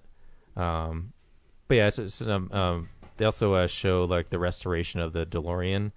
Um, it had been sitting on the Universal lot as like a thing you could just any tourist could go in, sit in. It's not protected. People have stolen parts of the DeLorean over time, and so uh, Bob Gale, you know, saw it. You know, they're trying to do uh, the, the 25th anniversary, I think it was, and they're like, "Hey, where's the where's that original hero DeLorean?" And Universal's like, "Yeah, it's just sitting over here. It's like got leaves in it and shit." Oh, And shit. they're like, "Uh, we need to do something about this." Wow. So they took it to this company. They did a full restoration of it, like uh, very detailed, very accurate. Um, and now, and then it went to a glass case inside Universal's tour. And then I was like, oh my god, I've been to Los Angeles how many times recently? I've never bothered to go look at it. uh, so now it's actually in the Petersen Auto Museum. So it, for some reason, it got moved out of Universal, but yeah, it's it's not in a case, but it's in this really uh, protected auto museum with like Mm, the it should be. Batmobile and stuff. And Yeah. um, so I'm like, ooh, I gotta check that out. Um, but yeah, it's just it's amazing to hear him and um, Robert Zemeckis talk about making that movie, and um, they acknowledge it's like the probably the only good thing they'll ever write, um, and just like all the pay, like the things they set up and pay off across all three movies is just astounding. And the I work that and they they invented the Vista Glide camera system for that, um, and it worked on the first try. It's pretty pretty impressive. Hmm. So just an amazing trilogy of films. Yep, Quality filmmakers there. Yep. Uh, I didn't watch too much this week. I watched a documentary that Zach recommended to me. It's called uh, "Becoming Cary Grant," Mhm. and I really didn't like it. Like, Oh, really? Like I thought it was really pretentious. So uh, it's a story about um, it's Cary Grant, and it touches a little bit on his life, but it's more of his um, like his home shot movies, Mhm. and then his trips to uh, therapy. Mhm. Then he also uh, Jonathan Pryce is reading an unpublished un- unpublished memoir from Cary Grant, Mhm. and I mean it's cool. I love seeing it. I don't know. I just it couldn't get. It, it felt like it was really padded, where it kept on showing shots of the ocean, Mhm. like That's the waves coming that- in. That's the only part of like docs like that that I don't like when they Yeah. when they use the filler. Like um, uh, they've done it on a couple of other ones, but yeah, I just the reason why I thought you'd like it is just like because you admire the way he exudes that confidence so much. Oh, yeah. and that whole film is dedicated to kind of breaking down that mythos without destroying it. Yeah, and it's I mean it's interesting, and I always thought he was a really interesting guy when I read interviews with Mhm. him because he really wasn't a big media guy. Yeah, no, he kept to himself. I've actually Yeah. tried to find like, like not to mention my obvious radio fandom, but like I've tried finding stuff where he's Yeah, appeared. really doesn't Few and far yeah. between. Um, he was one of those guys like James Cagney who didn't do a lot of press Yeah. for the studio. and I think they haven't touched on that in that documentary why he didn't do. it. I forget why they said. I- I'm drawing a blank on it, but yeah, no. But yeah, I, I guess I, the stuff it was interesting. I think his home movies were kind of interesting. Mhm. Um, obviously, when he speaks, he had this really great moment where he's talking about not wanting to be Cary Grant. Mhm. It was really fascinating, and you know, talking about his mom. Like I know his mom left him. Mhm. Um, so it's it's it's interesting, but like I said, I just couldn't get over the pretentiousness of the like waves crashing constantly. It really just stopped the momentum of everything because it'd have Yeah. you know Jonathan Pryce reading um like an excerpt from this memoir, and you're just like, oh, this is interesting.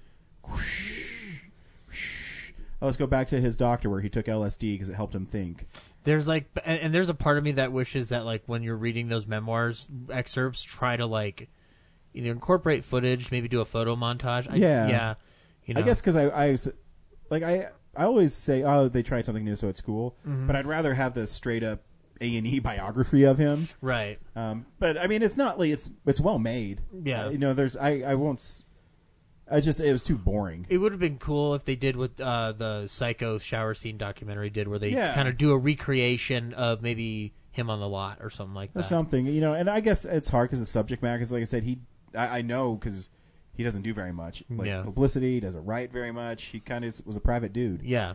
Um, and but- it's and it's I mean still like and I think like the fact that you still saw that merit in it like that's good because like it's it's one of those films like like a, like a lot of people like the, the the Orson Welles documentary like unfortunately there's a lot about Orson and then there's also a lot we didn't know Mhm. and like so to know these things is interesting and then you go watch their films in Yeah. retrospect Yeah. like, Like I said, that's why I watch Citizen Kane different each time I see it is because like, sometimes there's like five things coming out about Orson Welles I, I almost think you could probably cut 40 minutes out of that documentary because I'd rather him just focus on him. Yeah, you could have kept it in an hour. Yeah. But like, you know, it's whatever. yeah. I do like it though. I like that it was free. Yeah. Thanks yeah. for showing it. Yeah, Tell me it's on exactly, yeah. Showtime. I appreciate that. Yeah, I was just like, here, Um, here, I got the hookup for you. yeah. um, yeah, the first time I think Ryan, I've ever watched the- it. What was the word you used to describe the film? Pretentious. Pretentious. Okay, I'll review it next week. For our house asshole, if I can't find anything. So All right. Uh, yeah, I mean, if you want to watch it, I mean, it's it's not quite as pretentious as your art house asshole stuff, but close. All right, well we'll find out soon enough. We will. Well, it's interesting. Yeah, Yeah. yeah. You, you took a suggestion of mine. Yeah. Hey, It every- kind of paid off. every once in a while, I like Cary Grant. I mean, like, Yeah. he's handsome and God, I hate Zach. But Cary Carrie. Archibald. I really love that guy. Yeah. Um, and the only other thing I watch is I, I got Observe and Report. I don't remember when I got it. This happened to own it, and I don't remember buying it. So I wonder if I borrowed it from somebody and just never gave it back. Um, and I haven't seen it since I saw it in theaters, and it was way better than I remember it Mhm. being. And I think it's because I got used to the writer director of it, Jody Hill, yeah. yeah, Jody Hill a little more. Um, and it, it and maybe too because I'm a cop now. I don't know because it's it's kind of funny. Mm-hmm. Um, because he, I could not stop laughing when he goes to um he goes to see this. So a certain report, Seth Rogen is the hell uh, the head of mall security at this mall, and there's a flasher going around. and they're trying to solve the case. And in the meantime, he wants to be a cop because he realizes that maybe he should do more in his life. So he goes to a psychological evaluation. He says he says this like long monologue. He says every morning I have the same dream, and it's about him loading a shotgun and just like shooting people. and then at the end, uh, she said, "Okay, well, I think that's all, Mister Barnhardt." He's like, "I think you mean Officer Barnhardt." she says, "Okay." And then he leaves. And he's like, he's gonna shoot her. It's really funny. Um, it's because you know I went on Letterboxd and I reviewed it, and you only gave it one star. Brad, I'm talking to Brad. Um, I don't. I wasn't aware I ever reviewed it. I mean, I saw it, but I'm. Um, I think you should give it another definitely before Letterboxd. Oh, I wonder. if- Is it, Sure, was, it's it me. was it you, Henry? Maybe. Let me check. I, don't mean, know. One of I saw, one I of, saw one some of us. a long time ago. so- I only I only follow Zach, Brad, Henry, and James. Um, it's very I- possible I- that it's mine. I haven't done it on Letterboxd, but I saw this in opening weekend in the theater, and I. It took me halfway through to get into the mode of what it was. Yeah. Because I had forgotten what Foot Fist Way was, which is the debut of Jody Hill and Danny McBride yeah, too. For and that that's why I said. So I watched uh, Fistfoot Way, and I'm like, oh, okay, this makes a little more sense. Yeah, it's it's extremely dark. My favorite moment is when he he still thinks Anna Faris is into him and whatnot, and he's like spying on different cars, and then one of them he pops in and it's Anna Faris and Ray Liotta fucking, Yeah. and he just still doesn't get it. You're, you're right. Apparently, I did give it one star at one point. Wow. I'm guessing it like there was a stretch where it would send me movies, and I would just click the stars Sure. and then cycle through. it, And I probably just maybe glitched on this one twice. I'd probably give it two. All right. maybe maybe I'm weird, but is that I think that might be the first Michael Pena movie I'm. Oh yeah, he's really funny in Yeah. too. Um, in- but there are some weird parts. Like, it, all of a sudden he's in the mall and he won't go away, and all the cops beat him up for some reason, and that part seems really weird. So I don't know if it's really happening. I mean, obviously it is, but it seems there's some parts that were edited out of the movie because it's only 85 minutes long. Yeah. Yeah, it's got a weird tone. Yeah, it's like I don't, I don't remember Hill- much, but Hill's fil- films tend to f- go on the fringes. Yeah, it's that's- interesting. and I, I just I don't know. I thought it was way more funny this time. I watched before I saw like Eastbound and Down, so I, I might see it in a so you different should see it light. again, yeah, because yeah, Eastbound Out and Patton Oswalt's in it, and I totally forgot. Oh yeah, he plays the like dickish Yeah. uh, head of the Wetzel's, not Wetzel's Pretzels. It's is it? uh, uh buns and uh, Oh. hot, hot bun. It's whatever the coffee store is. Hot cross buns or Hot- something. Yeah. Well, because it's funny because the girl there has she hurt her leg and he's talking about her while she's sitting right there and she can't move. And she, he's like, "Oh, I'm in a wheelchair. Ooh, I can't do any work." it's really funny because it's Patton Oswalt doing it and he's being a dick, and it's, it's, not, pretty it's not funny. Kristen Wiig who plays that employee. no, is it? it's um, I think Jody not. Hill's Anna ex-wife. No, Anna Faris is the makeup the counter, makeup lady. the Oh, slut. Ray Liotta in that movie. Uh, yeah, so it was pretty fun. Like Yeah. I had way more fun watching it. Lauren Miller. Lauren Miller, there we yeah. go. Yeah, but yeah, I I kind of want to watch it again after you mentioned it this week. I'm like, Yeah. I need to f- pick It that was fun. up. I had fun watching it. Uh, all right. This week on Real Nerds Podcast, we saw Upgrade. Henry, did you see Upgrade? And should people see I it? did. I did see Upgrade. Uh, I'm a little conflicted on it, but I'm going to say yes. I think it's worth seeing. Cool. Zach? Um, yeah, I had fun with it. Um, I only had like one real problem with it, and we'll talk about it in spoilers. Um, but the rest of the film, like, I didn't know who Logan Marshall Green was. He's the and- shocker. See, but I didn't know him by name. Um, but he was he's he's pretty Oh, I'm a shocker. I'm a shocker. he's pretty solid in the flick. Um, I, it was fun seeing Betty Gabriel from Get Out in another movie. So um, hats off to that. And I think Leigh Whannell did a very fun, entertaining flick. Yeah. So yeah. Brad? I'm just I'm just laughing reading the credits for uh, Obs- Observe and Report. Danny McBride's credited as Caucasian crackhead. Oh, yeah. well, he plays like. So, uh, Ray Liotta takes uh, uh, Seth Rogen on a ride along, and then he just drops him off on this crackhead corner. And this little kid comes up, and is like, "Hey, you want to buy some crack, motherfucker?" And it's Danny McBride's kid. He said, "That's your son." He's like, "Yeah, that's my motherfucking offspring. He's tattooed on me. Why the fuck would I?" And he has this tattoo like on his chest. The kid. it's really funny. Uh, Anyways, but yeah, upgrade. Um, yeah, I was into it um, until the end, uh, and the more I thought of it over the weekend, it rubbed me more the wrong way. But everything up to that um, is pretty impressive. Uh, I don't want to say too much until spoilers. So Yeah, I actually, I had tons of fun with this movie. It's um, you know, I, I said it's an '80s RoboCop style because it had this like um, grittiness to it, but it was polished. Like I didn't know it took so far so pla- far so took place so far into the future. You know, it's self-driving cars, and it had like it the computer screens of people talking. It reminded me of RoboCop a lot, and the Mhm. self-driving cars and things like that. Yeah. And then there's also uh, the underbelly. You know, it's this really fancy city, but if you go in this one area, then it's bad news. Yeah, and there's a Um, crime syndicate. Uh, Exactly. yeah. Uh, and try to make people better. Um, so yeah, so yeah, I should think you see. I had lots of fun with this movie. Uh, here's a trailer for Upgrade. As a quadriplegic, it must be frustrating for you, someone who liked to get things done with their hands. Here's the thing. Four guys murdered my wife. Don't you fucking touch her! If I could find those men, I'd do it. What if I told you I could offer you something that would enable you to walk again? I call it STEM, a computer chip that has the potential to change everything. It's a new, better brain. I am STEM, the system operating your body for you. Can anybody else hear you? No, only you. May I point something out? In the drone surveillance footage, Serk Brantner, uh, Marine Corps, address 414 Citrus, Newground. You'll need a plan. I got this. This doesn't seem like a well thought out plan. I need your permission to operate independently. Permission granted! Thank you.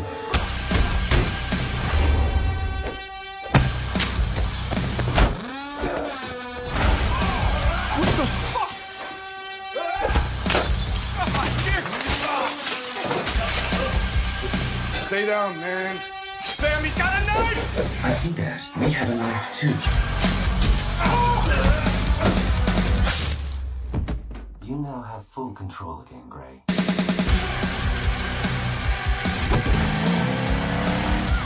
If you are involved in this somehow, then you need to let me know. Well, I was in the area, detective.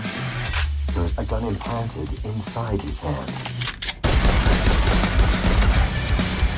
Stem, um, what do you think I should do? Move, Gray. Man, you are persistent. I cannot allow us to be killed. We are going to finish the job we started. You didn't know that I'm a fucking ninja. While I am state of the art, I am not a ninja. Yeah, no, I mean, to be able to do that on the Blumhouse budget that they had, um, which wasn't even like I don't think I think Blumhouse might have bought this for their Tilt company. Maybe or I, I think it was shown at Fright Fest. If I, I might have that wrong. I mean, unless Jason Blum produced it, I can't remember. I'll have to check the I think credits. it's South by Southwest. South by Southwest. There we go. Right, but um, no, like there's a great shot at the opening. Um, like it just shows the cityscape and whatnot, and that must have like been yeah, a big chunk of their I was, effects I was budget. impressed with that one. Yeah, because it, it establishes enough of what I need to know about this world. Um, and then you have that the ro- the robot cars and whatnot, and they do a good job with the cinematography of kind of like uh, really avoiding everything else on the road that could be considered too modern or like Yeah. present day. Um, so they they kept the constraints really well. Yeah, you know, it moved really fast. I think it was an hour and forty minutes, and it moved really fast. Not even that. I think it was like an hour and thirty, and then five minutes of credits. I don't remember. Um, but it's it's cool. So in the movie, uh, Gray is the main character, and he is uh, a guy who Fixes cars. Fixes cars. He doesn't want you know self driving cars at all anymore, and he tells his wife that it's you know. I need to use my hands, basically. He's, he's, a an analog man. guy. Yeah, And his wife's a very digital Yeah. girl. and they go uh, and so he's dropping off his the car he's working on was bought by the Steve Jobs kind of guy where he's a tech company and he shows off his new uh, thing called STEM where he says you know it can basically do everything for you and he's saying that's stupid and And it, uh, Gray's wife is in a, at a company that's working on something similar, so he sh- totally shows her up with it. Yeah, and it's yeah. So then uh, on the way home, they get into this car accident, and his wife is killed, and he's paralyzed, and he's trying to, you know, he doesn't want to. be Well, she's murdered. yeah, She doesn't, she doesn't die in the accident. Yeah. She's- Oh yeah. Okay. And uh, and then he's given a chance to use STEM, and at the time he's skeptical because he wants to die. He gets it, then he realizes he can walk, and Stem helps him track down the killers of his wife, and it's pretty cool. Like he he shows him like, did you see this? Did you miss that? Yeah, I was impressed with how smart it is about like, like it, probably another movie like this would just have him asking like stupid questions and like the the computer would be doing like ju- just jumping to conclusions of like very fanciful answers. But this has a good thing of like you know he has to be very like careful about what he says, Mhm. um, and then the the computer's correcting him and like doing real detective work, which is really cool to see. Yeah. Yeah. And um, it's like the only issue I had with this film is that it has three different modes, and sometimes they don't always mesh. So the beginning of the film, like I really appreciated the way because I didn't expect this out of Leigh Whannell. Is like after his wife dies, like and stuff like that, and even stuff before it, it moves at its own kind of its own pace. It's not like super indie slow or even Blade Runner slow. It just moves at its own pace, but it allows you to embrace the the visual world, the visual aspects of the world, and also like what the humans are dealing with on their own level. And then once STEM kicks in, it does turn into RoboCop, and it turns into fun RoboCop. Um, The, uh, the the practical effects where he's sawing that dude's face with the knife Oh, God. through the mouth. I was like, oh, that's awesome. Oh, God. Yeah. Or the head exploding. Uh, yeah, where he turns that sh- that guy's like arm shotgun against himself. Yeah. yeah. Ice squeal. It's like, We've run out of room, Gray. There's nowhere else to go. Um, and then, but then we, but then we get to the end, which Brad, you had a problem with. You Yeah, uh, like I was totally into the movie, and then, like you said, it, it's basically like I didn't need the Saw twist. It wa- I know, it did that- remind me of the- Saw a and, lot. and I and it made me feel bad that that's how I had to like describe it. Yeah, it because doesn't- like it doesn't feel earned, and it's like it's so expositional in that of this convoluted thing of like this STEM thing that's so smart and so clever had to go like this incredibly roundabout way to get him to shove his consciousness away and then take over his like once it he gets hacked like why does he have to go through all this other stuff if, if STEM could just do that like No, I, I mean, I actually I thought it was kind of cool. I mean, it's it does have the Saw twist where it, all the stuff happens, and then it's uh, then it goes to flashbacks in the film and Mhm. saying, "Oh, did you catch this part of it? Did you catch this part? Did you catch that part?" I, I think that's why I we're calling it a Saw flashback, Yeah. but really in rea- or a Saw twist. But in reality, the twist is kind of the same twist that every robot or AI film tends to have, which is like the robots take control. Um, Yeah. What I what I appreciate about this one though is is that it does this thing where he like basically regresses Trace or Trey down to the down into the recesses of his mind, and he has that great line before he kills Betty Gabriel, where he's just like he's in his mind where he wants to bel where he wants to be. The fantasy world's better than the real world, and then he shoots her. I'm like, like it it, it, it felt better than I than I thought it would like no, I- be executed. I, you was know? just fine with him shooting himself in the head to like destroy STEM like yeah, uh, but I thought it was, the ending when he shot her was really cold, and I think it really fit the tone of the movie. Yeah, exactly. Because uh, you know it's just boom, boom, and Yeah. it, no remorse, and it, I mean it. I, I, I hate I hate to tell this part too, but this the guy in the theater I was with told it wrong. So he was sitting next to me, and when they showed Gray with his wife, he's like virtual reality out loud. It's like no, and he was wrong. So I wonder if he went home and hung himself. I don't know. But, he, but he did that like three times in the movie. It's so obnoxious. It's like, dude, do you really? Can you really not control yourself? And what made it worse? So I saw it in like nine thirty in the morning at Highlands Ranch.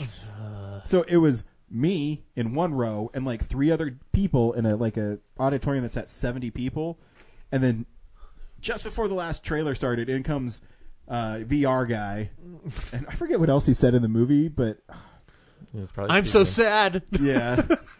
Oh, he shot the- him in the head. so you thought I was a quadriplegic, but you didn't tell you I was a fucking ninja. the guy who play uh, the lead character is really great. Yeah. Well, Uh, I thought he was great. I there was an article on playlist that said like we don't like him. He's un, he's unappealing in every way. And I'm like, no, I don't see that at all. He's fine. Leave him alone. Um, I can turn off all your nerve endings, so this won't hurt. and I liked how like slick the action was without Oh, like yeah. it, it, it. A lot. What a one of the things I loved about it is that it doesn't like the cuts are fast, but they're not super like John Wick esque fast. Yeah. Like they're actually kind of like some of them hold in a position really cool. One of my favorites is when he's keeps smashing stuff into the first guy that he's Yeah. attacking. Well, it's uh, and he's uh, he's great at that part where he says, "Please don't get up." Yeah. um, and it, what's cool is Stem. See, this is why I kind of liked it because Stem gave him enough where he thought he was still in control. Mhm. Where he's saying, "Oh, I can just tell Stem to shut up," or Right. you know, I feel like if if I if I didn't have the flashback to catch up the audience members who didn't get it, who weren't paying attention, I might not have had the quote unquote problem with it. Mm. But other than that, like I, I love it. It's it was I want to see it again. It's a again. fun movie. really bad. So Yeah, I had fun with it. I just I like I, I don't think this movie needed a twist. Like yeah, uh, probably not. Like I mean, yeah. also I don't know about how if, if if you guys saw it, but I mean, I also saw like both of the twists coming like a mile away. So like when it actually happened, it, it felt also kind of like, all right, we got there. So I, I just kept on waiting for the Saw theme. Dun-dun-dun, dun-dun-dun, dun-dun-dun, Robo dun-dun-dun. I mean, yeah, where it leaves us, this could be like the start of a new Saw franchise set in the future Oh my where God. Jigsaw is STEM. That- Oh, dude. that's that's how he's that's what he meant on the tape in Saw Four when he said, "You think this is over just because I am dead." Instead of a I am now tricycle, it's a machine." wheelchair. Anything else to add, Henry? Uh, one thing I want to point out that I thought was really cool that I know is kind of halfway through.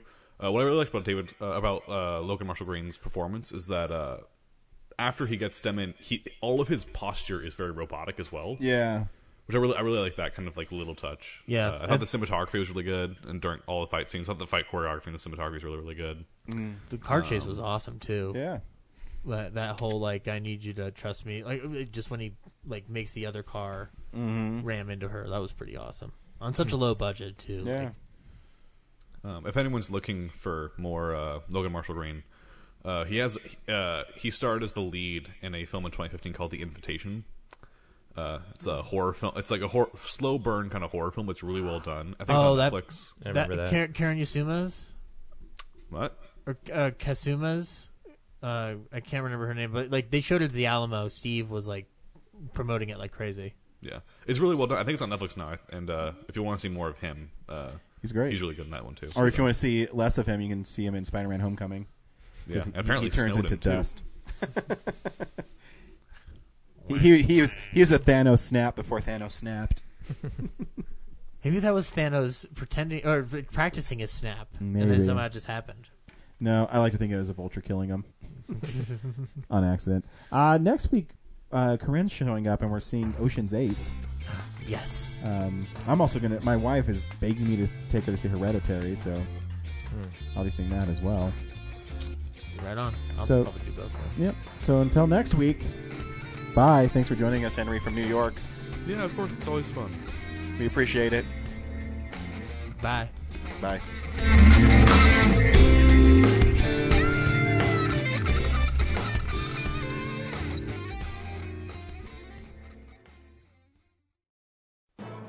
Thank you for listening to this episode of Real Nerds Podcast.